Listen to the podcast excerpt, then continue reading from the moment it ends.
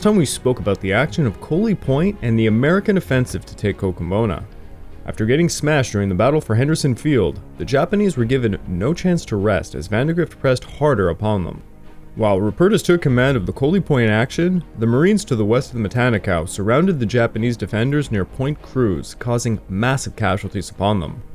Over in Green Hell, General Hori's men tried to defend Oivi and Gorari, but the Australians managed to hit an exposed southern flank, leading to the Japanese defenses crumbling chaotically. In all the chaos, the Japanese had to retreat in piecemeals on their way towards the Kumusi River. General Hori, upon learning his men were being attacked at Giruwa, hastily tried to get there to take command of the situation. In his careless haste, he, along with two other men, made the faithful decision to ford the open sea in a canoe, and he would pay the ultimate price his life. And for today, we will be speaking about one of the greatest naval battles of the Pacific War. This episode is the Naval Battle of Guadalcanal.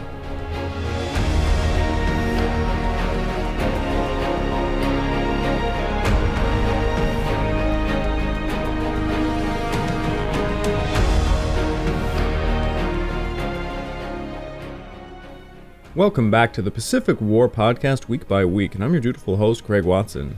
But before we can begin, I just want to remind you all that this podcast is only made possible through the efforts of Kings and Generals over at YouTube. Perhaps you want to learn a bit more about World War II? Kings and Generals has an assortment of episodes on World War II and much, much more, so go give them a look over at YouTube. So please, subscribe to Kings and Generals over at YouTube and continue to help us produce this content by checking out www.patreon.com slash kingsandgenerals. And hey, don't forget about our sister podcast over at the Age of Conquest, the Fall and Rise of China podcast, written and narrated by me. And if after all that you are still hungry for some more history, why don't you check out my personal channel, the Pacific War Channel over at YouTube, where I've just released a seven part series on many of the medals of honor earned at Guadalcanal. Give it a look, it'll mean a lot to me. The Guadalcanal campaign was wearing the Japanese down, after three disastrous attempts to take Henderson Field by the IGA and an incredible naval victory at the Battle of Santa Cruz, the IGN felt that they had achieved naval supremacy and must make up for the IGA's failures. On November the 8th, Admiral Yamamoto issued his operations order for the November attack, and in an extraordinary feat, the American cryptanalysts extracted most of its key components. When Admiral Halsey returned to his headquarters at Noumea, on November the 9th, his staff handed him the outline for a forthcoming Japanese operation. The 8th Fleet was preparing to escort a large troop convoy to Guadalcanal on Z Day. Aircraft were massing at Buin, with the 11th Air Fleet under orders to attack on Z Day minus 3. A Japanese carrier group was heading for a fueling rendezvous due north of the equator to prepare for a strike on Z Day minus 1. The only thing the Americans did not know about was the battleship bombardment plan for Henderson Field. It honestly can't be overstated how much intelligence did for America and Britain's performance during World War II, particularly Britain's Enigma machine. Remember, kids, knowing is half the battle. From Truk, the combined fleet was going to launch carriers Junyo, Zoyo, three escort carriers, four battleships, five heavy and six light cruisers, and 21 destroyers. And duly note that lineup excludes the 8th Fleet. On November the 10th, Coast Watchers began reporting the masts of over 60 ships at Shortland, including 6 cruisers and 33 destroyers. The same day, cryptanalysts figured out Z Day was November the 13th. Now, even with the incredible edge, as Halsey would put it, reading the enemy's mail, he had a lot to be worried about. Enterprise, his only carrier, was under repair, and it was projected that she would be without use of her forward elevator until at least November the 21st. What he had on hand was two battleships, four heavy and four light cruisers, and 22 destroyers. Halsey, however, was not considering simply to evade battle. He sent orders to Admiral Kinkaid to get Enterprise underway by the morning of November the 11th, and to, quote, be prepared to strike enemy targets in the Cactus area. The air was very tense in Washington. There was a true feeling that the IGN may have its turning point in the campaign. On the morning of November the 11th, in Shortland Harbor, Admiral Tanaka was surveying the shipping. He had 11 transports holding supplies for 30,000 men for 20 days, 31,500 artillery shells, 83 landing craft, and 7,000 soldiers. The soldiers consisted of the 1st Battalion of the 229th Infantry, the 2nd Battalion of the 230th Infantry, and they answered to Major General Tsukutomo Tanabe, the 2nd Ship Group Commander. To provide them an escort, Tanaka reinforced Destroyer Squadron 2, now numbering 12 vessels. The recently reorganized Combined Fleet and 8th Fleet also lent distant protection for the convoy in the form of Shokaku, Zuikaku, Zuiho, and Junyo. The Hiyo had repair work being done at the time and could not participate. Admiral Kondo's advance force mustered together four Kongo class battleships, three heavy and three light cruisers, and 21 destroyers. The Japanese, as usual, divided their forces. Kondo would have heavy cruiser Atago as his flagship alongside her sister Takao sailing under the main body. The Junyo was the air striking unit with battleships Kongo, Haruna, and four destroyers as her screen. Heavy cruisers Tone, light cruisers Sendai, and destroyer Ayanami were the eastern reconnaissance unit. According to Kondo's plan, the various components of the advance force would spawn a bombardment unit on C Day minus 1. Rear Admiral Hiroaki Abe would take Battleship Division 11, the Hiei and the Kirishima, to shell Henderson Field. His screen would be Destroyer Squadron 10, and sweeping ahead of the unit would be Destroyer Squadron number 4. Admiral Mikawa's 8th Fleet was divided into a main force consisting of two heavy cruisers and two destroyers, and a support force consisting of two heavy, one light cruiser, and four destroyers. Rear Admiral Shoji Nishimura would take the support force to help bombard Henderson Field on Z Day. I bet a lot of you listening are getting a bit of a deja vu feeling. Are the Japanese making a overly complex operation with multiple moving pieces to perform actions at specific times? Yep. It's another one of those Admiral Yamamoto specials. Let's overly complicate stuff so that there's a lot of things that can go wrong. On November the 12th, Admiral Turner, taking a similar page perhaps to the Japanese, planned to run two separate but heavily escorted American groups of transports to Guadalcanal carrying 5,500 reinforcements, and if possible, to help disrupt Japanese plans to do the same. Turner dispatched Rear Admiral Norman Scott with Task Group 62.4 consisting of light cruiser Atlanta and three destroyers. They would escort three transports carrying the 1st Marine Aviation Engineer Battalion, Turner would take command of Task Group 67.1, carrying the 182nd Infantry Regiment, the 4th Marine Replacement Battalion, artillery, Navy and Marine casuals, and supplies aboard four transports. His force consisted of two heavy, two light cruisers, and 10 destroyers. Meanwhile, Halsey took command of Task Force 16, built around the USS Enterprise, and he would have two battleships, two heavy cruisers, and six destroyers. There would also be 14 American submarines and six older S boats to patrol the South Pacific waters to support the entire offensive. Admiral Yamamoto likewise had 14 I boats for their side. Scott's group took a route north around San Cristobal and managed to evade the enemy submarine patrols, but not their search planes. On November the 11th, his ships were attacked by some VALs, resulting in some damage to a transport, while the rest of his force continued to join Turner's larger task group for November the 12th. Early day of the 12th, six American transports and their escort were just off Lunga Point, beginning the long task of unloading. Lieutenant Commander Mitzi on Mount Austin reported sighting the unloading back to Rabaul, stating he saw three battleships, three cruisers, 11 destroyers, and about five transports. Mitzi's report reached the combined fleet HQ around breakfast time, and Admiral Ugaki predicted the Americans would linger around to try and disrupt the Japanese efforts to do the same. But many other staff predicted the Americans would simply pull out as soon as they could. Thus, no real action was taken to move units to hit the Americans on the naval front. In the air, the 11th Air Fleet launched a strike of 16 torpedo armed Bettys and 30 Zeros. Coast watchers saw the airwave incoming and warned Turner to get his ships ready to defend themselves, while 20 Wildcats and 8 P 39s scrambled to meet the enemy. At 205, the Japanese wave split into two, swinging northeast and southeast, to hit the American transports. Turner swerved his ships hard to port to offer only their narrow sterns as targets. God, seeing things like that makes me really want to play World of Warships. Not a sponsor, by the way, but hell, please, do sponsor us. I really love that game. All the torpedoes missed while the American pilots swooped on the southeastern group. Turner's ships began rapid firing 5 inch shells, anti aircraft fire, and rather tragically, some friendly fire killed five men on the destroyer Buchanan. One Betty that was hit bore in on San Francisco and smashed into one of her 20mm batteries. One officer and 23 men were killed as the Betty caroomed off San Francisco's superstructure. 45 men were wounded, including Commander Mark Crouter and his executive officer. The entire attack only lasted 8 minutes, and the American pilots claimed that they had taken down 17 bombers and 6 fighters, while the sailors claimed 9 more bombers. In reality, 11 Bettys and 1 Zero were shot down, at the cost of 3 Wildcats and 1 P 39.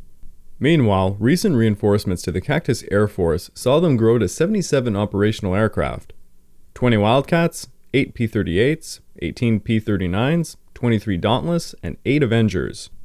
To back that up from Espiritu Santo were two squadrons, the 69th and the 70th, Army Air Force of B 26 ready with torpedoes.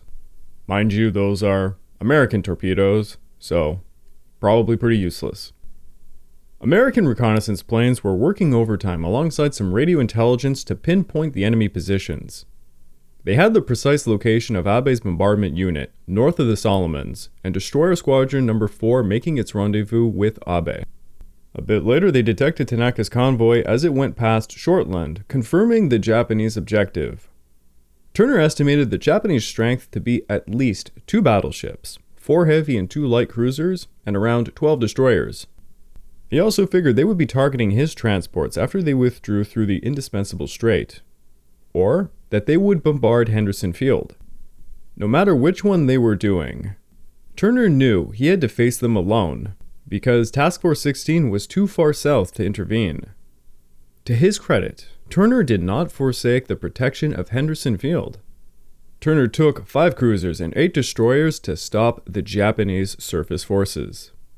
Yet, to his discredit, Turner also made a rather poor choice in who he gave tactical command to.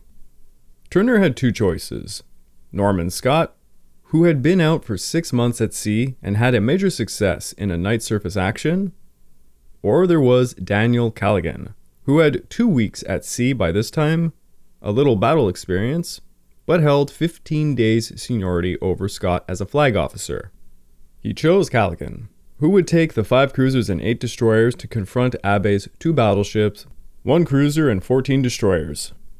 Abe's bombardment unit possessed clear gun superiority, Japanese battleships could fire 14 inch shells, while the American heavy cruisers could fire only 8 inch shells. Turner believed Callaghan's torpedo batteries would be the equalizer against the Japanese capital ships, but the Japanese overwhelmingly held the advantage in torpedoes. They had 190 of them, and their long lances actually worked, unlike the American Mark 15. After chaperoning the transports, Callaghan reversed course at 10 p.m. to form his battle formation. He emulated Scott's formation at the Battle of Cape Esperance, and he made the exact same mistake Scott made at that battle. He did not place his flag on a ship with superior SG radar. He also made the mistake of placing none of the SG radar ships at the forefront in the column. Abe's bombardment unit and Tanaka's destroyer squadron number 4 formed their battle composition with the destroyers taking the lead, Abe issued orders for the bombardment to take place at 1:50 a.m. to about 2:30 a.m. and sent Tanaka first to comb the waters around Lunga Point and Tulagi to find American surface vessels. At 9:45 p.m., the R Area Air Force reported to Abe that the weather over Guadalcanal was becoming so bad it would make aircraft spotting practically impossible. In view of the weather issue, Abe decided to turn back for a while, bide his time, and await further developments. While the bombardment unit lingered northeast, Destroyer Squadron Number 4 headed a bit north, slipping out of position. At 12:30 a.m. on November the 13th, Abe decided to carry out the bombardment as the weather seemed to be improving. 15 minutes later, Destroyer Squadron 4 was conducting a sweep of the waters around Lunga Point, but unbeknownst to Abe and Tanaka, the bad weather had resulted in both groups becoming way off course. Abe's unit was actually in front of Tanaka's now, at 125, signal lights on Cape Esperance were reported, and one of Hiei's Pete's reported seeing 10 ships off Lunga Point around sunset.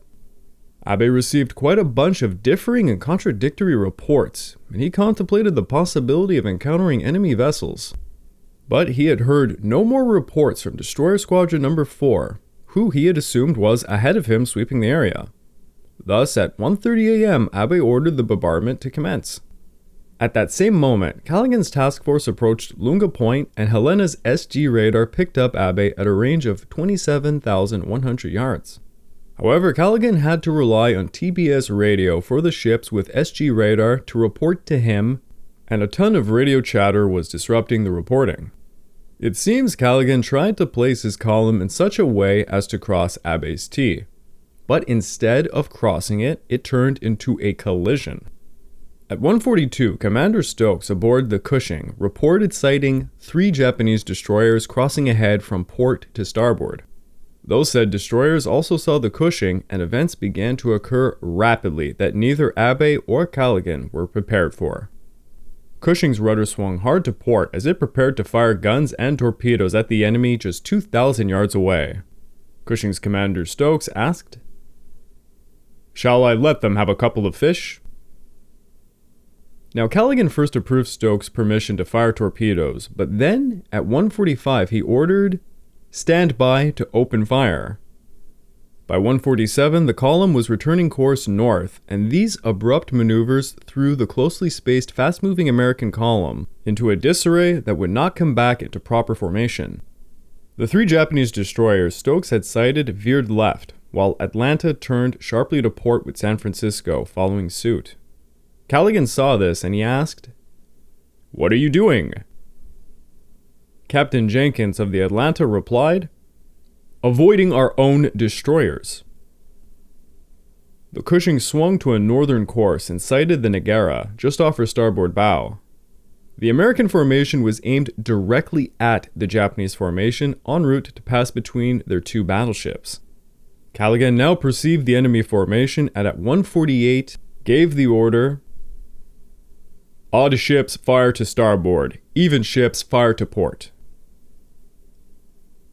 This was a pretty insane way to attack the enemy, given the disparity in guns and the fact many of the American ships had trained their said guns on the enemy already, and by giving that order the way he did, many of them would suddenly have to switch targets.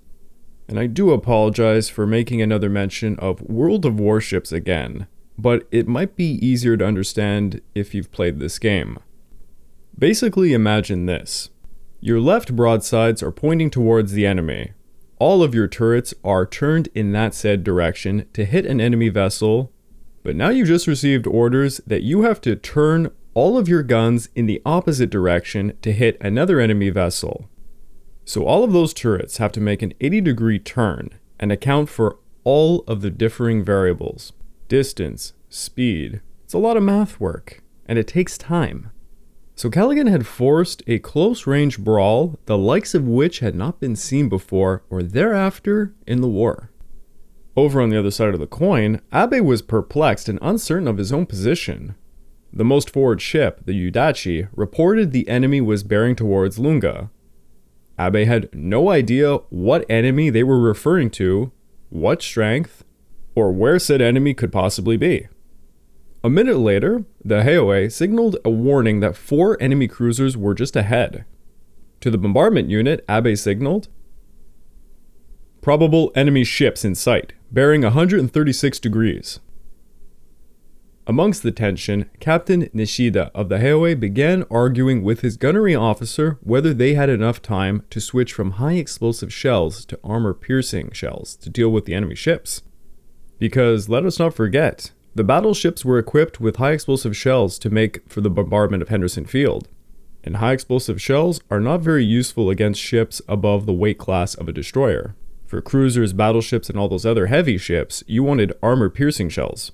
And much like the turning of the turrets debacle over on the American side, it takes time to switch your types of shells you're using. Aboard the flagship, lookouts reported six enemy cruisers in the direction of Lunga and another seven towards Tulagi. Abe ordered his captains to shift their target to the enemy ships, and at 1:45 a.m., the main body of battleships Hiei, Kirishima, and their close escort of Nagara and six destroyers turned 80 degrees to meet the enemy. Although the visibility was good enough to permit firing upon the enemy, Abe also instructed searchlights to be turned on, so the enemy could be better revealed and to try and mask the movements of other Japanese ships. The Hiei and Akatsuki searchlights targeted Atlanta, whose superstructure loomed over the rest. Alongside the cones of light came the first Japanese salvos at 1:48 a.m. Captain Jenkins aboard Atlanta had sighted Nagara at around 3,000 yards moments before searchlights rained upon his own ship. Atlanta's main battery turned back to port to fire upon the searchlights coming at her from a range of just 1,600 yards. Atlanta's afterguns were targeting the Hiei, while her forward guns targeted a rear destroyer, most likely the Akatsuki. Atlanta managed to score some hits, but the Akatsuki fired torpedoes and one of them pierced Atlanta abreast of her forward engine room. Then, a series of 5 inch shells and Hiei's 6 inch shells peppered Atlanta. Fires began all over Atlanta, and she steadily drifted out of action, taking water into her engine spaces. The opening moves drove both formations to disintegrate, and in the words of one American skipper, the battle had become a barroom brawl after the lights had been shot out. And much like the skipper's description, this battle is extremely chaotic to tell. There are so many confused engagements simultaneously happening. So, the best way to tell it is by going through the fate of each ship in order of the formation. At the American spear tip was the Cushing, targeting the Hiei, just 1,000 yards to her port. Despite the temptation, Cushing's commander Parker heeded Callaghan's orders and turned Cushing's main battery to target a destroyer 2,000 yards starboard while her 20mm machine guns peppered Hiei and she launched torpedoes to port. Many of the Japanese gunners found the Cushing early on and maimed her engineering plant, Cushing lost headway and bent around starboard just as the Hiei's rear approached her starboard quarter. Cushing launched six torpedoes at the Hiei at just 1,200 yards, and her sailors believed that they saw three hits. What they saw was an illusion, however, but what was not an illusion is the incredible amount of hits Cushing received. She took 10 major hits from both sides, silencing her guns, crippling her steering, and knocking out her power while the enemy machine guns continued to spray her topsides, causing carnage. After a 5 minute respite, the Nagara and Yukikaze passed on Cushing's starboard side, scoring another 7 hits as Cushing could only retaliate with her 20mm machine guns. Cushing had no power to move nor firepower to fight off the onslaught. Parker soon gave orders to abandon ship. Prior to the guns going off, the Laffey had her sights on the Hiei and Kirishima off her port bow. The destroyer pulled to stern close to the Hiei and sprayed the battleship with her 5 inch guns and machine guns, which killed Captain Masakane Suzuki, Abe's chief of staff. She also fired torpedoes at point blank range, with all of them failing to arm before hitting the Hiei. Laffey sped past Hiei and after a brief lull ran right into the Asagumo Samidare, and Murasame. The Japanese trio battered Laffey with 5 inch shells and then a single torpedo smashed into her stern. A larger salvo, most likely from the Kirishima, smashed into Laffey's boiler room, and alongside other hits, her propulsion plant and steering were badly damaged. More salvos began to take out Laffey's guns and caused fires all over her. As the Laffey sank, a large explosion occurred, killing countless men aboard and in the surrounding water, including Lieutenant Commander Hank. Callaghan's odd even order found the Sterett, who was the third in the column with her guns targeting to port, so she had to shift them to starboard. She tossed 13 salvos at a target around 4,000 yards away. It was most likely the Nagara. Sterett took a hit to her helm control and began to struggle with her steering and engines. The O'Bannon pulled up abreast of her, trying to blanket the line of fire. Sterett's guns paused, but the Japanese did not, and they concentrated their fire, knocking out her SC radar, radio antennas, and fighting lights.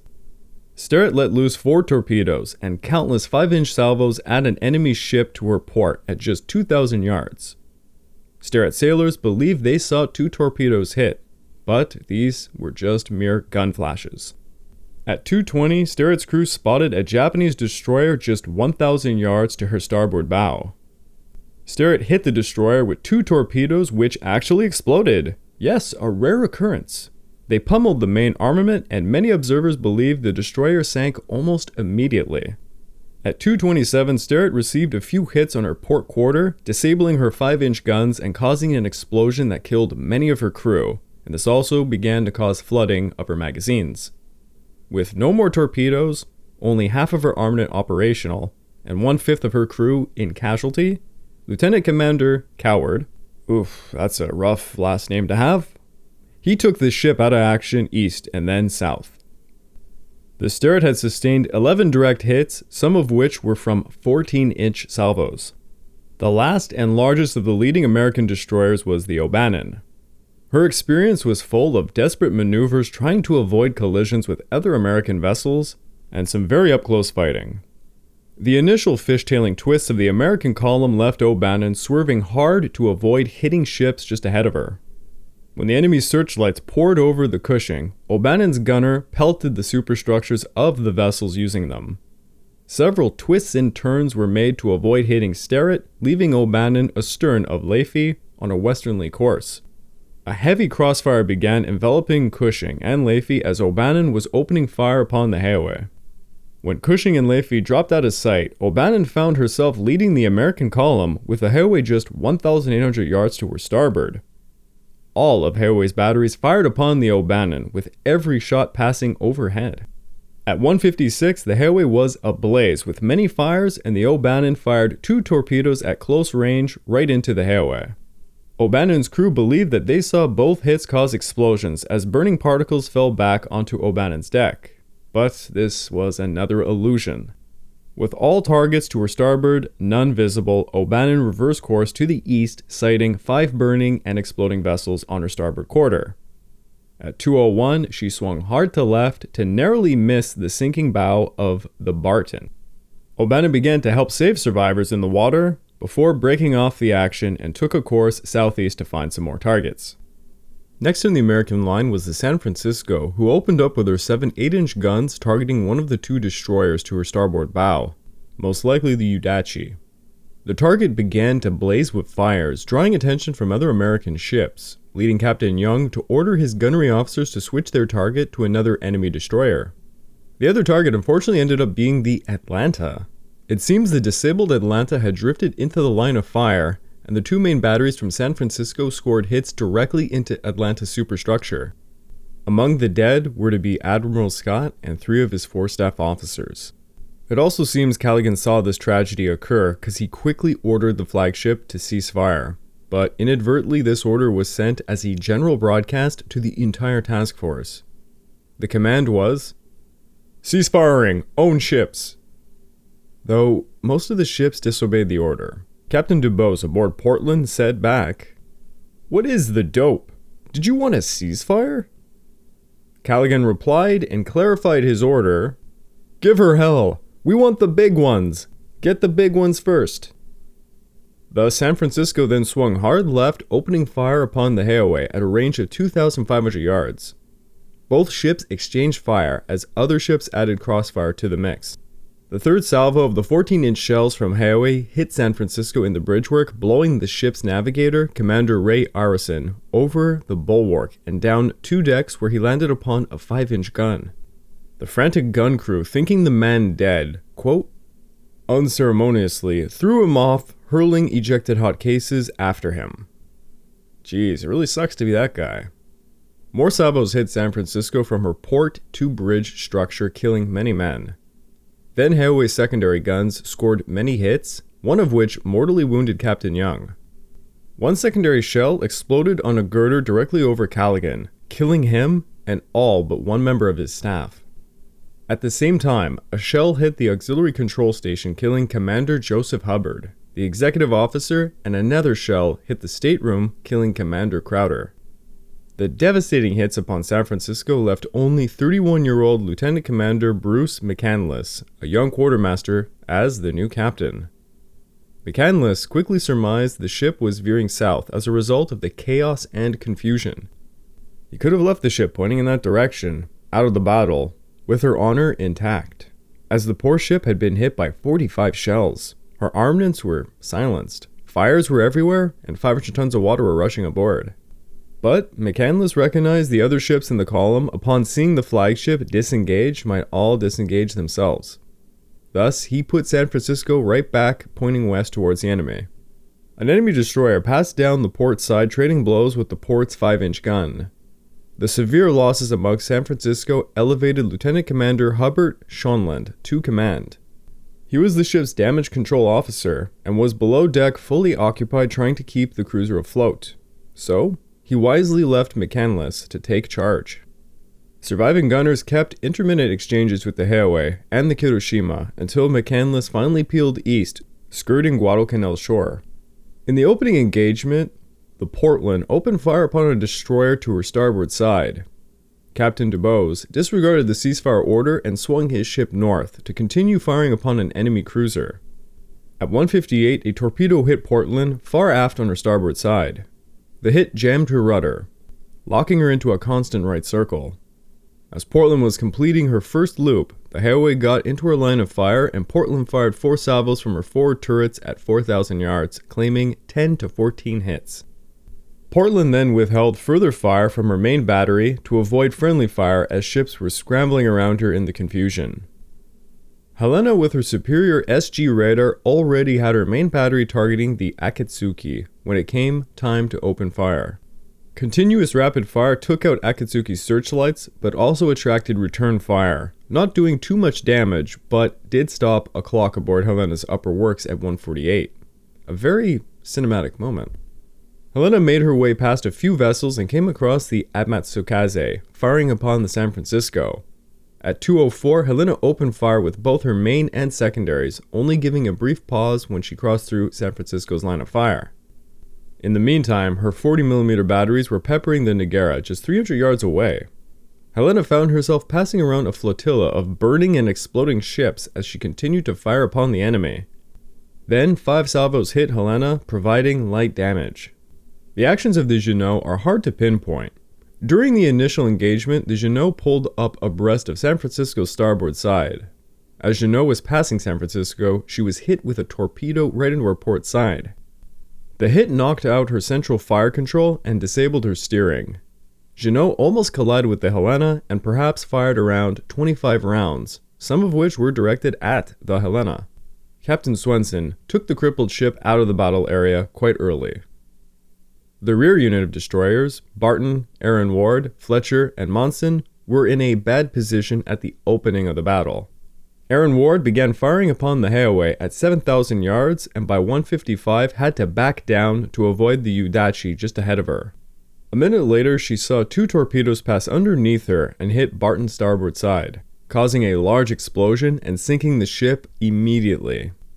Aaron Ward got up to about 18 knots, going north with her torpedo battery targeting the Hiei. But she had to hold fire as the San Francisco veered into close range with the Hiei. Aaron Ward then peeled off to open fire on an enemy cruiser or a destroyer. The frenzy of fire attracted enemy searchlights from both sides, and the Aaron Ward fought her way out of the gauntlet of illumination. Aaron Ward received nine direct hits, three of which were from 14 inch shells. Her director was disabled, as was her radar and steering control. By 2:35, her power went out and she coasted to a halt. The Barton, upon seeing enemy searchlights and gunfire, joined in the general brawl by firing upon the ships illuminating the light with her 5-inch guns. At 152, she launched five torpedoes to port and after 7 minutes of combat narrowly avoided colliding with another vessel. A long lance hit her forward fire room, followed by another that broke her in two, forcing her to sink rapidly, taking 60% of her crew down with her. One of the torpedoes that hit Barton had passed right under Monssen. Monssen likewise launched five torpedoes targeting the Hiei, but none would hit the mark. Monssen's guns fired upon an enemy destroyer at her port while she launched all her remaining torpedoes at the same destroyer. As Monssen's 20mm guns peppered the enemy destroyer just a quarter mile away, star shells burst overhead, prompting Lieutenant Commander McCombs to believe he was firing on a friendly, so he ordered recognition lights to be turned on. This immediately attracted two searchlights to pour upon Monssen and then an avalanche of shells. 37 shells turned Monssen into a burning wreck, and her crew were forced to abandon ship by 220. Fletcher was the last ship in the American column and because of her SG radar had already been targeting the Akatsuki. Yet upon seeing the Akatsuki battered by heavy fire from other ships, Fletcher decided to change targets to the Inazuma. Fletcher was one of the few ships who complied with the ceasefire order, as some of her crew observed the Barton and Monssen were sinking. Fletcher eventually continued to fire on multiple enemy targets and stalked a very large vessel that may have very well been the Helena. She fired torpedoes at the large vessel, with some of her crew reporting hits, but, as usual, this was just an illusion. Through the entire action, the Fletcher went untouched. Over on the side of the Japanese, during the thick of the battle, at the offset, was Destroyer Squadron Number 10, forming a screen for the Hiei and the Kirishima. The Nagara cruised ahead of the two battleships with the Yukikaze, Amatsukaze, and Teruzuki to the port and Destroyer Division 6 to the starboard. Nagara and Yukikaze were the ones who opened searchlights on the Atlanta and San Francisco, before opening fire and then peeling west to hit the Cushing. Commander Hara of the Amatsukaze raced down Nagara's starboard side, curving in towards the American column. Flares revealed the last six vessels of the American column, and the Amatsukaze launched eight torpedoes at 154 at a range of 300 yards. Commander Hara then saw two pillars of fire. It was the Barton getting hit. That vanished quite quickly. At 159, Hara launched four more torpedoes at the Juneau, who was engaging with the Yudachi. Hara thought that they had landed at least one hit, then at 202 was set to rejoin the Hiei, the only recognizable ship at the time. En route, the Amatsukaze ran into the San Francisco and fired four more torpedoes, but none armed before they hit. The Amatsukaze began shelling San Francisco and kept her searchlights on the ship. The Helena began to fire upon the Amatsukaze, wrecking her main battery director, radio room, and knocking out her steering and armament hydraulics. Matsukaze was on fire and turning in circles, but luckily three friendly destroyers came to the scene, diverting Helena's attention and thus saving the Matsukaze, who had suffered 37 hits and had 43 dead crew. The Teruzuki got into the brawl with one enemy cruiser and at least six destroyers, one of which was the Laffey, but never used her searchlights and thus came out of the battle with very little damage. The three destroyers of Destroyer Division 6 had pulled ahead of the Hiei the moment the firing had begun, the Akatsuki was in the center with Inazuma to her starboard and the Ikazuchi to her port. All three ships turned to port, passing in front of the American column ahead of the Atlanta, firing upon the flagship. Akatsuki's searchlights earned her gunfire from at least five enemy ships, beginning many fires and drawing even more gunfire. The Akatsuki was battered until she sank beneath the waves with a handful of survivors captured later on. The Inazuma swung to port, taking a score of hits before being forced to withdraw. The Ikazuchi made her own turn to port while firing torpedoes. Ikazuchi received some hits to her forecastle gun mount and also peeled northwest to withdraw from the battle. The five ships of Destroyer Squadron 4 fought as two groups. In action from the offset were the Yudachi and Harusame. Yudachi's performance in this battle was quite remarkable. After crossing Cushing's bow at 142, commander of the Yudachi, Kiyoshi Kikkawa, swung her 270 degrees to port and charged directly into the American column. At 155, Yudachi fired eight torpedoes at a range of 1,500 meters, hitting Portland and possibly Juneau.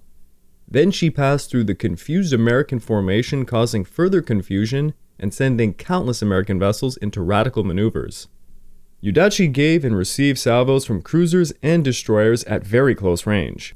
Kikkawa pulled her north and came across what he believed to be a friendly, but upon flashing recognition lights was met by shell fire, most likely from Aaron Ward. The Yudachi sustained multiple hits, leaving her dead in the water by 226. The Harusame lost sight of Yudachi amid the chaotic gunfire and made some twists and turns to unleash shells and released many torpedoes. Not much is known about her overall performance during this battle, however. The last Japanese vessels were destroyers of Squadron 4, the Asagumo leading the Murasame and Samidare. Just before the gunfire commenced, Admiral Takama guided the squadron across the rear and then port side of the battleships. This course skimmed far north of the action, saving the squadron from shell hits, but limited their opportunity to fire torpedoes. This squadron was most likely the culprits who shelled Laffey and the Monssen, before distracting Helena, who was about to make a killing blow upon the Amatsukaze. Murasame fired seven torpedoes at a cruiser, claiming to make three hits at 204, sinking it. The Asagumo fired salvos and torpedoes on an enemy vessel between 215 to 225. The Murasame received a hit to her boiler room and peeled off out of action. The Samidare received some shells, starting a small fire, but caused little damage. The Hiei searchlights attracted gunfire from almost every American vessel, and several hits were received upon her massive forward tower foremast. Nearly every platform was on fire, making the Hiei stand out even more so. None of the American guns could penetrate her main armor belt, but 85 shells punctured her light armor and ordinary steel structures. All of her light anti aircraft guns were knocked out, as was her internal communications and control circuits for the main batteries. Her secondary battery directors were disabled, and in the confusion, Hiei's 6 inch guns peppered Asagumo, the Samidare, and the Murasame. At 154, the Hiei turned to port to duel the San Francisco. Hiei suffered a critical hit from an 8 inch shell, which jammed her rudder and flooded her steering machinery compartment. Just 1,000 meters astern to Hiei, the Kirishima fired 99 of her 14 inch guns and 313 from her secondary batteries. She hit the Cushing, Laffey, and San Francisco to devastating effect. When Kirishima separated from the Hiei, heading north at 154, a 6 inch shell just nicked her. Over on the shore of Guadalcanal, Marines and soldiers gathered along the coast watching what Lieutenant Marillet called an awesome melee of light and sound. One private, Robert Leckie, recalled this The star shells rose, terrible and red. Giant tracers flashed across the night in orange arches. The sea seemed a sheet of polished obsidian on which the warships seemed to have been dropped and been immobilized, centered amid concentric circles like shock waves that form around a stone dropped in. Abe's nerves were quite shot. In the absolute chaos, all he could discern was enemy destroyers passing by at basically rifle fire range, machine gun tracers pelting his flagship, killing his chief of staff and crew everywhere, and the rumble and sound of shells smashing his ship all over. Although the Japanese ship certainly dished out more than they had received, the brawl had become so intertwined and chaotic, it prompted Abe to abandon the bombardment mission. At 2:26, Captain Hoover aboard Helena ordered everyone by radio to set a course for 92 degrees, marking an end to the battle, though many ships continued to fire along the way. A brutal 38-minute encounter left two American destroyers and one Japanese sunk two American cruisers and three destroyers, alongside one Japanese battleship and destroyer, were disabled. Several hundred Americans and scores of Japanese clung to wreckage in the water, and neither side expected nor gave any mercy. At 3 a.m., the Asagumo and Murasame found the Yudachi on fire and motionless. After inspecting her, Takama believed she was beyond saving and ordered her to abandon ship at 317. However, rather than grabbing her crew, he turned his squadron north and left two boats with instructions for Yudachi sailors to make their way to Cape Esperance, just three miles away. This did not sit well with the commander of Destroyer Division 2, who sent the Samidare to pick up Yudachi's crew because, wow, Takama was a dick. At 3, Kirishima sent a report of the battle stating both sides suffered considerable damage and that the bombardment mission had to be cancelled. At 3:44, Admiral Yamamoto postponed the landing of the 14th and ordered Tanaka to turn the convoy back to Shortland. The Hiei was a fiery nightmare, and her rudder was jammed full right, while flooding prevented men from getting to the compartment to repair it. Younger officers urged Captain Masao Nishida to beach the Hiei and shell Henderson Field while the crew could come ashore to join the ground assault on Guadalcanal. Although this probably was a heroic idea, the Hiei was a Kongo class battleship and by far one of the most valuable warships of the entire fleet.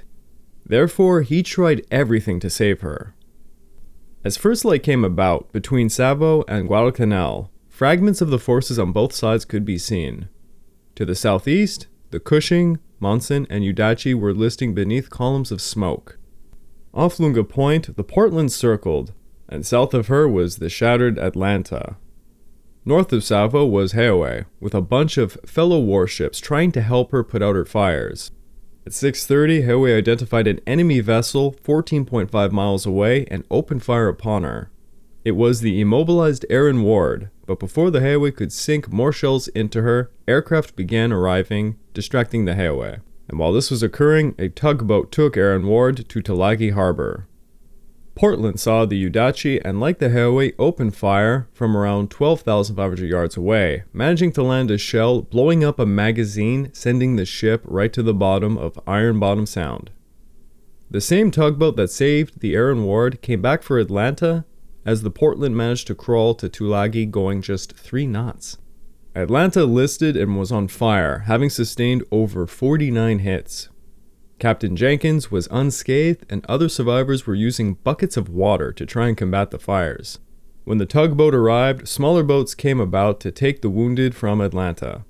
The tugboat's crew saw some heads popping up and down out of the waves and began to open fire with machine guns until Captain Jenkins begged them to stop, as there were many Americans out there alongside Japanese struggling in the water. Not to mention, it's a war crime to shoot survivors in the water. Atlanta was deemed unsavable and would sink by 10:15 p.m. just 3 miles west of Lunga Point. 1,400 seamen from Callaghan's task force would come ashore at Lunga Point as well. The Cactus Air Force launched to action at 6:15 a.m. to hunt down the Hiei. Five Dauntless and four Avengers attacked the battleship, claiming one bomb hit and one torpedo hit. Seven more Dauntless dived upon the Hiei at 8:30 a.m., but to no success followed by a second attack at 10:10 a.m. by four Avengers claiming another hit. At 10:15, nine Avengers of Enterprise with six Wildcats attacked the Hiei, believing to have scored an additional three hits. Then at 11:10, 14 B-17s dropped 56 500-pound bombs over the Hiei, claiming just a single hit.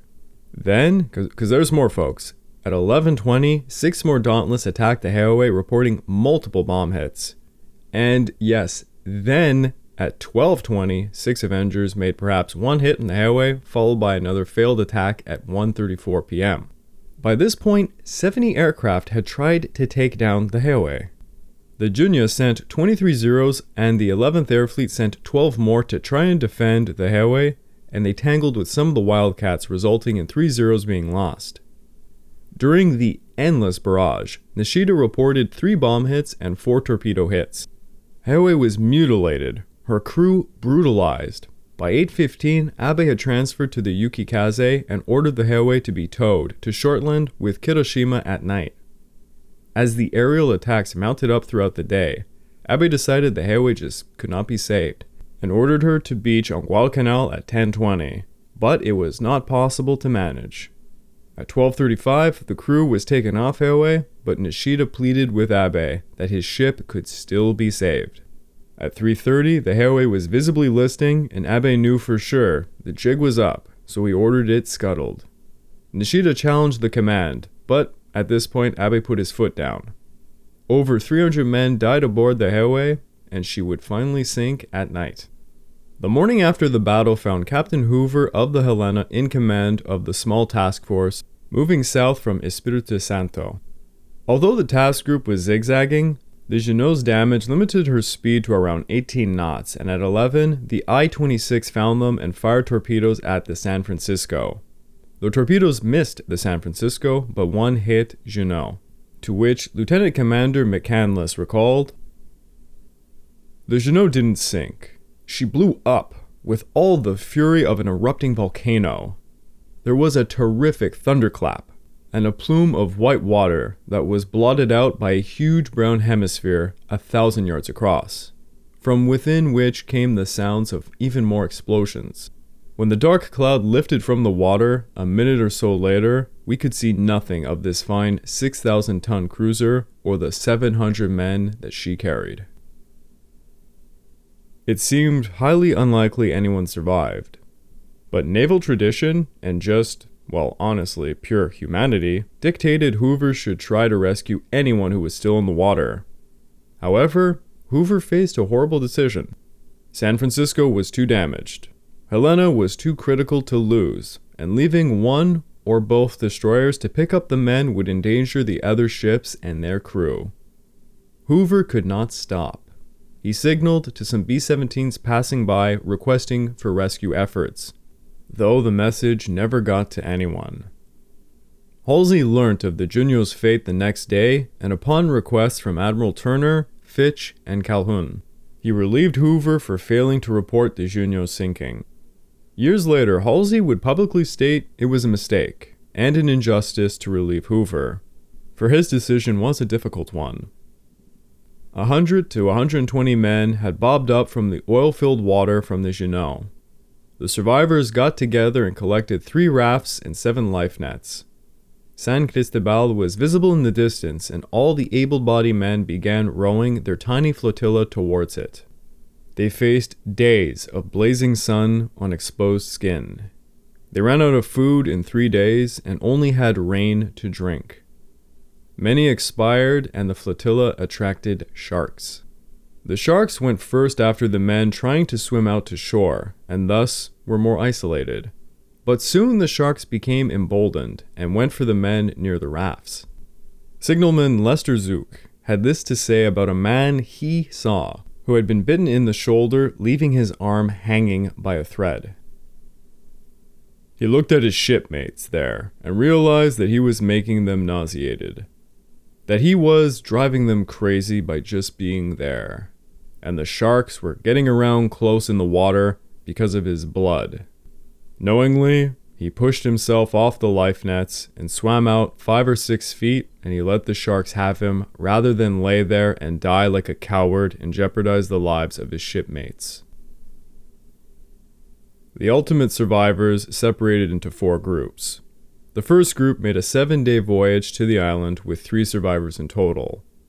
The second, initially numbering 12 men, saw a single man survive who had held on to a friend whose legs were bitten off by sharks. The third and fourth group, originally of 27 men, got separated and only six would be saved after 10 days at sea. Juneau had around 10 survivors while 683 men perished. Atlanta lost 170, Barton 165, Monssen 145, San Francisco 86, Cushing 72, Laffey 57, Sterrett 29, Portland 16, Aaron Ward 15, and a single death occurred on Helena. 1,439 Americans died, including five Sullivan brothers and two admirals. The Japanese had 255 men missing and around 297 dead. Early on November the 13th, both Admirals Halsey and Yamamoto knew Abe had been deflected and they both moved to swiftly improvise new plans. Yamamoto rested upon Z Day being the 14th and ordered the Kirishima to sweep the Lunga area and shell Henderson Field solo on that night. Most of Abe's warships were too damaged to join Kirishima. Admiral Kondo decided to send the Atago and Takao to help Kirishima as escorts, while the rest of the advance force would station themselves north of Guadalcanal to pounce upon the enemy if they came. Halsey got Enterprise ready to use her 78 aircraft alongside battleships Washington and South Dakota to help the Cactus Air Force. Halsey ordered Admiral Kinkaid to form a separate task force composed of two battleships and four destroyers, designating her Task Force 64 to go to Iron Bottom Sound and to block the Japanese efforts to bomb Henderson Field. Task Force 16 was 360 miles south of Savo Island, and the task force would be unable to reach the area until 8 a.m. the next morning, leaving a clear window for the bombardment of Henderson Field to occur. Admiral Mikawa took his 8th Fleet out on November the 13th, suffering a hit from one of MacArthur's B 17s, critically damaging the Michishio. Mikawa led the main body and the support force, and on November the 14th, the support force detached northwest of Savo to bombard Henderson Field. At 1:30 a.m., floatplanes dropped flares as the two heavy cruisers, Suzuya and Maya, fired 989 8-inch shells at Henderson Field. Nishimura, leading the support force, concluded despite the chain of explosions, the airfield was probably still usable, and he was very correct about that. They had not even hit the right airfield. They had actually shelled Fighter 1, taking out two Wildcats and one Dauntless. Mikawa and Nishimura rendezvoused at 750 south of New Georgia, where they were attacked by American aircraft. It was five Dauntless, three Avengers, and eight Wildcats that found them at 8:30, failing to do any damage. During the night, Task Force 16 was 200 miles southwest of Guadalcanal, sending out search planes, which soon reported that 140 miles out, 10 unidentified ships were coming towards the task force. This led Admiral Kinkaid to launch a strike of 17 Dauntless and 10 Wildcats to hunt north. Scouts eventually found Mikawa's cruisers and destroyers south of New Georgia at 8:15 a.m. At 9:30, the Dauntless scout dive bombed the Kinugasa, landing a hit in front of her bridge, killing Captain Sawa. Another set of Enterprise scouts found Mikawa, leading to another hit, this time on Maya's main mast, igniting a magazine and killing 37 of her crew. Based on scout reports, the strike force found Mikawa at 8:40, and the Dauntless dive bombed Chokai and the Isuzu, hitting their boiler rooms and causing Isuzu to lose steering control. Kinugasa was hit again, causing flooding, which capsized her by 1122, taking 511 of her crew down with her. Tanaka's 23 ship convoy was sailing for its second time, and when they got close to New Georgia, they received word of the attacks on Mikawa's fleet. At 8:49, Enterprise scouts found Tanaka's convoy, and at 9:08 they attacked them. They did not hit any of the shipping, but Enterprise's strike group was still close by.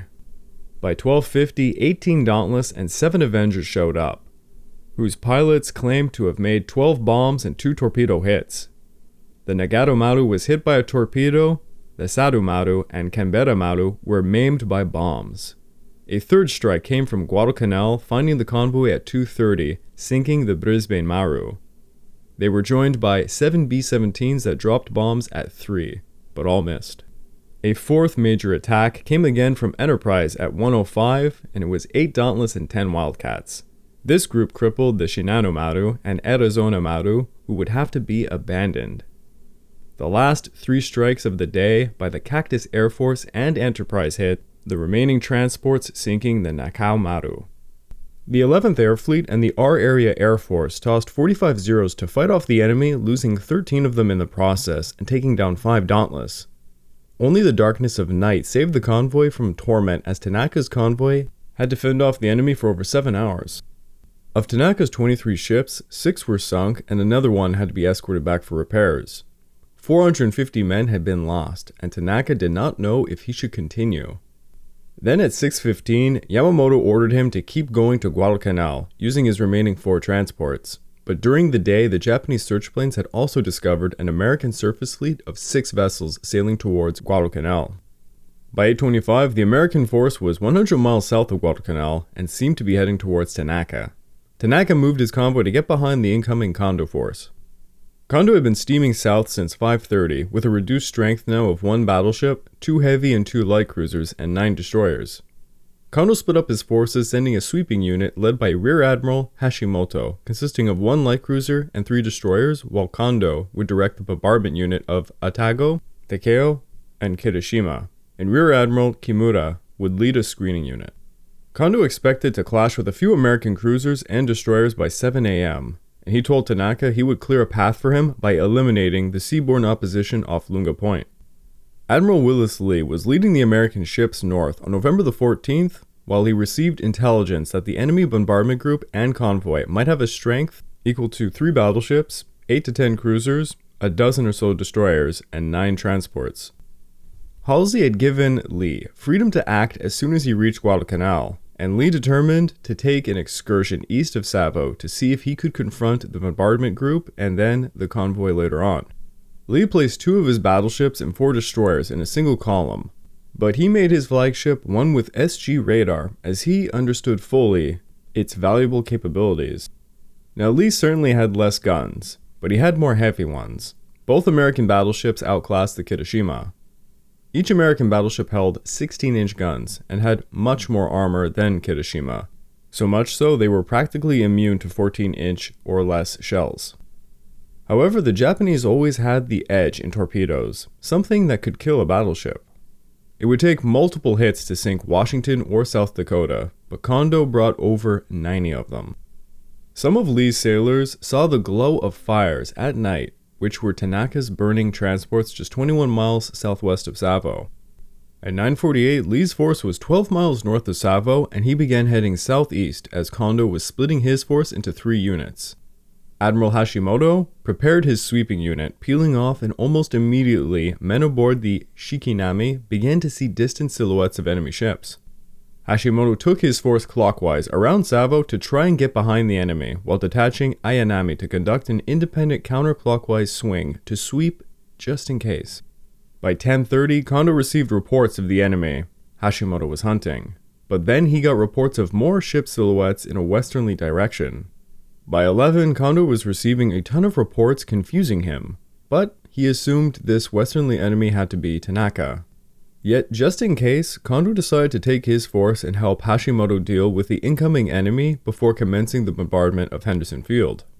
By 11:15, his force was passing north of Savo, and he ordered Hashimoto and Kitamura's screening force to follow the enemy to the eastern side of Savo, where they would all engage them. Washington's SG radar picked up Hashimoto's unit at 1052 at a range of 9 miles. She tracked the unit until 1112 when the main battery director acquired them visually. South Dakota likewise had them in sight, but none of the destroyers did. At 1116, Lee granted the order to open fire when ready, and a minute later, Washington fired from 18,500 yards her first salvo, while her 5 inch guns fired star shells over the Japanese column. South Dakota fired 16 inch shells a minute after Washington. Hashimoto quickly ordered smoke to be laid down and for the unit to wheel around. Hashimoto seemed to have believed he was facing cruisers and not battleships. At 11:22, the battleships checked fire as the destroyers closed in on the enemy. Walke and Benham targeted Ayanami, who was more isolated. Preston's lookouts then suddenly saw Kitamura's screening unit enter the scene, sounding the alarm to a new threat by 1127. Walke and Gwin soon shifted targets to Kimura's ships, which had been attempting to aid the two battleships by firing illumination. Kimura identified his enemy to be three destroyers and one cruiser. Nagara's 5.5 inch guns and the 5 inch guns of the destroyers began to batter the Americans. Lee's destroyers stood more exposed in open water, while Kimura's had Savo behind them, making them much more difficult to target. The Japanese also enjoyed, as usual, an advantage with their long lance torpedoes, Ayanami launched a few at 11:30, and 5 minutes later, Kimura ordered all of his ships to do the same. Before the torpedoes even came near the Americans, the Preston was being shelled heavily by Nagara. She had received a hit, toppling her second stack, which collapsed onto her starboard torpedo tubes, ripping a number of torpedoes and igniting them. More hits in her engine room, and gun mounts began turning her into an inferno. Shells killed almost all the crew from the auxiliary con aft, including her executive officer. Preston's steering jammed and only her forward guns could bear upon the enemy. By 11:36, Commander Storms ordered abandon ship, and less than a minute after, Preston began to roll over and hung with her bow in the air for 10 minutes before sinking. Storms and 117 crew managed to survive. The Gwin was only 300 yards astern of Preston, witnessing the devastation. At 11:32, two shells hit Gwin's engine room. Another shell ricocheted into her stern, splitting open two depth charges. The Walke was also being battered, and one long lance smashed into her forward bridge, detonating two magazines. The explosions lifted the whole ship and shoved her hard to port. Her bow snapped right off, and she lost power and communications, while fires were occurring all over her. With ammunition igniting and exploding all over, Commander Fraser ordered abandon ship. As four rafts got into the water and the Walke sank, depth charges began to explode, killing men in the water, bringing a death toll of 80, including Commander Fraser. The Benham was also hit by a long lance at her extremity bow. The explosion did not cause fatalities, but it did tear off a chunk from her lower bow, causing Benham to make a loop to try and escape the gunfire. Kimura's ships managed all of this with little damage, but the Ayanami would end up paying for her service. Ayanami pressed two miles within the American column, and when she opened fire, her gun flashes gave her away to the Washington. Washington, and to a lesser extent South Dakota, fired upon her, taking out Ayanami's engineering plant, causing her to lose power and leaving her a burning pyre dead in the water. With the two survivors, Benham and Gwin crippled and hobbling, at 11:48 Lee ordered them to retire. Meanwhile, Kondo ordered the bombardment unit at 1139 to continue west to hunt for possible enemies. As the bombardment unit turned to course at 1150, Takao reported the enemy competition as one battleship and three destroyers. Lookouts on Atago also claimed to see what they thought looked like a battleship. Nonetheless, Kondo discounted the possibility he was facing any capital ships. He still assumed he was facing just cruisers. He also received word from Ayanami at 1150 that the battle had evolved so auspiciously that the best move was to shell Henderson Field at this point. At 1154, he changed course 130 degrees towards Lunga Point. As Kondo swung the bombardment unit towards Henderson Field, Hashimoto detached Uranami to help the ailing Ayanami, while Sendai and Shikinami went towards Lunga Point. At 1157, Nagara reported seeing two enemy battleships just due north of Cape Esperance, but Kondo brushed this off as ridiculous. Washington's SG radar had picked up the bombardment unit and was tracking them. South Dakota followed suit, and the two battleships closed in on Kondo just three miles away. Kondo's own lookout saw the South Dakota and labeled her as a heavy cruiser. Then, at midnight, the Japanese lookouts began shouting that it was a battleship. Lee's battleships were 11 miles west of Savo, and just before they presented their broadsides, the bombardment unit fired torpedoes targeting South Dakota at short range. Then at midnight, Atago opened up her searchlights upon the South Dakota, which finally proved to Kondo it was in fact a battleship. Gunners from all five Japanese warships poured every salvo they could upon the South Dakota, from 3.9 inch guns to 14 inch. At 1202, Asagumo tossed some long lances into the water, adding to the long list of torpedoes on their way to the South Dakota. Many of the torpedoes prematurely exploded, making the Japanese think that they had scored multiple hits, but no torpedoes hit the battleship. In the span of four minutes, the South Dakota received 27 shell hits, and her armor defeated all of them, even the 14 inch shells. South Dakota's superstructure, however, did take a beating, but most of the shells did not even explode and no major damage came about. While the punishment did not threaten her survival, in the words of Lee, the firing rendered one of our new battleships deaf, dumb, blind, and impotent. South Dakota's radios were knocked out. Her radar was damaged and her gun directors were disabled. Her main battery only got off five salvos. The attack on the South Dakota preoccupied the bombardment unit so much they completely overlooked the presence of the Washington. Meanwhile, the Washington fired one pair of twin 5 inch guns upon the Atago. Another battery fired illumination rounds, and nine barrels of the main battery targeted Kirishima at a range of 8,400 yards. The Japanese battleship was smashed by nine 16 inch shells and around 45 inch shells. Her two main battery turrets were disabled, her rudder was jammed, and she had multiple holes below the waterline.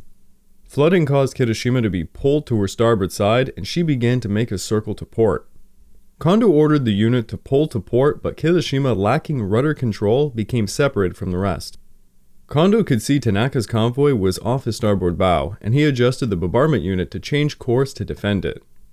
When the Japanese abruptly stopped firing upon the South Dakota, their fire teams went quickly to work putting out the countless fires the Japanese shells had caused.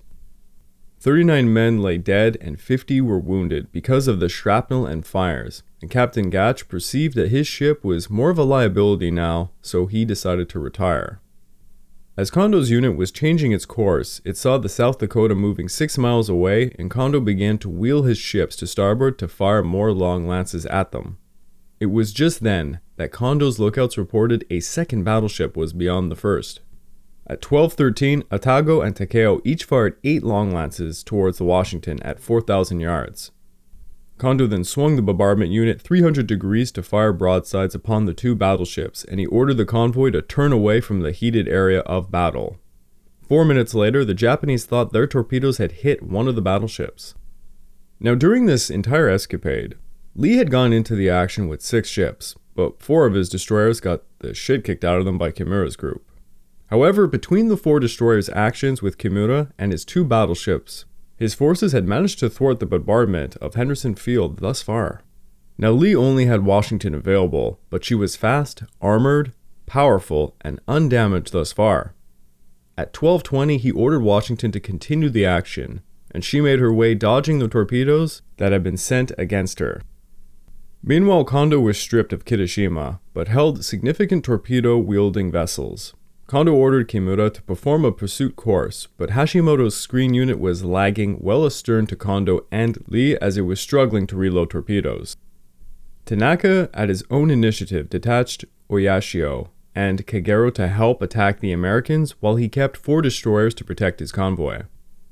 Washington converged on the bombardment unit as Kondo was reiterating to all units to converge and hit the battleship. Torpedo tubes were reloaded by 12:30 and Kimura began to pursue Washington. Lee saw the Kagero and Oyashio entering the battlefield and deploying smoke, so he had Captain Davis turn Washington hard to starboard to avoid running into torpedo close range. Lee at this point saw how many ships were bearing down upon him, so he had Washington make a southern retirement course. At this point, Lee had deduced that he had delayed the convoy so long that by the time it would reach Guadalcanal, it would be around daylight, allowing the Cactus Air Force a great opportunity to smash them while they unloaded. Kondo saw Washington's course change and by 1232 ordered the bombardment to be cancelled. The Oyashio meanwhile fired torpedoes at the fleeing battleship followed by the Samidare. Despite the extreme range, many of the torpedoes came close to hitting Washington, but none did.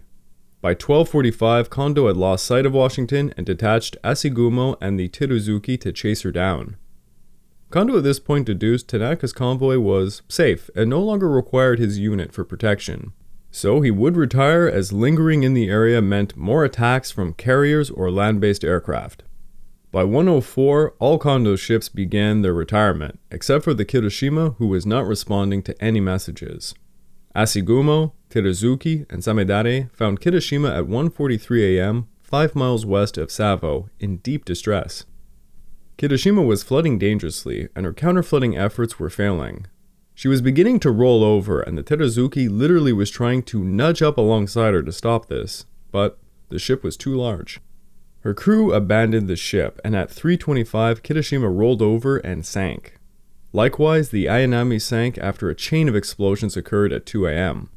Over on the American side, the very damaged Benham had to be scuttled, and Gwin launched some Mark 15 torpedoes at her, with one exploding prematurely, another missing, one ran erratically in the wrong direction, and the fourth also missed. Yes, those Mark 15s really did suck. The Gwin was forced to shell Benham until she sank. When Kondo reached Truk, he reported the sinking of a South Dakota class battleship, two cruisers, and two destroyers. In reality, the Americans lost Walke, Benham, and Preston, while the Japanese lost Ayanami and Kirishima. 249 Japanese and 242 Americans had died. The Henderson Field bombardment was cancelled, and it was a clear cut victory for the Americans. Lee proved himself an audacious commander, and Halsey had much praise for him. Tanaka continued for Tassafaronga, as per orders from Admiral Yamamoto, and beached the transports near the coast of Tassafaronga in order to unload them quicker. By 4 a.m., they ran aground along the coast near Tassafaronga and began unloading. By 4:30, Tanaka assembled his squadron to make their withdrawal back to Shortland. At 5:55 a.m., the Cactus Air Force and Enterprise sent waves of aircraft to hit the landing site. Shore and sea artillery also aided the effort, two new 155mm guns and a pair of 5 inch guns fired upon the nearest two transports. The destroyer Meade, which was in the area, also aided to devastating effect. For 42 minutes, Meade fired upon the transports with her 5 inch and 40mm batteries. The combined attacks made the transports burning wrecks, destroying most of the ammunition and provisions. In the end, both sides were reinforcing Guadalcanal, Admiral Turner managed to get 5,529 men and a ton of supplies to Lunga, while Admiral Tanaka deposited only 2,000 men with a pathetic amount of supplies. Just 1,500 bags of rice, good for about 4 days, and 260 boxes of shells. Tanaka had lost 10 transports the IJN simply could not spare. Overall, the naval battle of Guadalcanal saw the Americans lose two light cruisers, 7 destroyers, and 1,732 men. The Japanese lost two battleships, one heavy cruiser, three destroyers, and 1,895 men. 26 American and 41 Japanese aircraft were also destroyed. Tanaka's transport losses were grave. Henderson Field remained intact, and the Japanese military reluctantly reported It must be said that the success or failure in recapturing Guadalcanal Island and the vital naval battle related to it is the fork in the road which leads to victory for them. I would like to take this time to remind all of you that this podcast is only made possible through the efforts of Kings and Generals over at YouTube. So please, go subscribe to Kings and Generals over at YouTube and continue to help us produce this content by checking out www.patreon.com slash kingsandgenerals. And don't forget about our sister podcast over at The Age of Conquest, the Fall and Rise of China podcast, written and narrated by me. And if after all that you are still hungry for some more history, why don't you check out my personal channel, the Pacific War Channel over at YouTube, where I've just released a series on many of the medals of honor earned at Guadalcanal. Give it a look, it'll mean a lot to me. The naval battle of Guadalcanal was chaotic and had multiple phases. It did not have the same shizazz as Midway, but it was an important turning point in the Pacific War, as the Americans had concretely gained the initiative now. The Japanese were falling upon a defensive foot.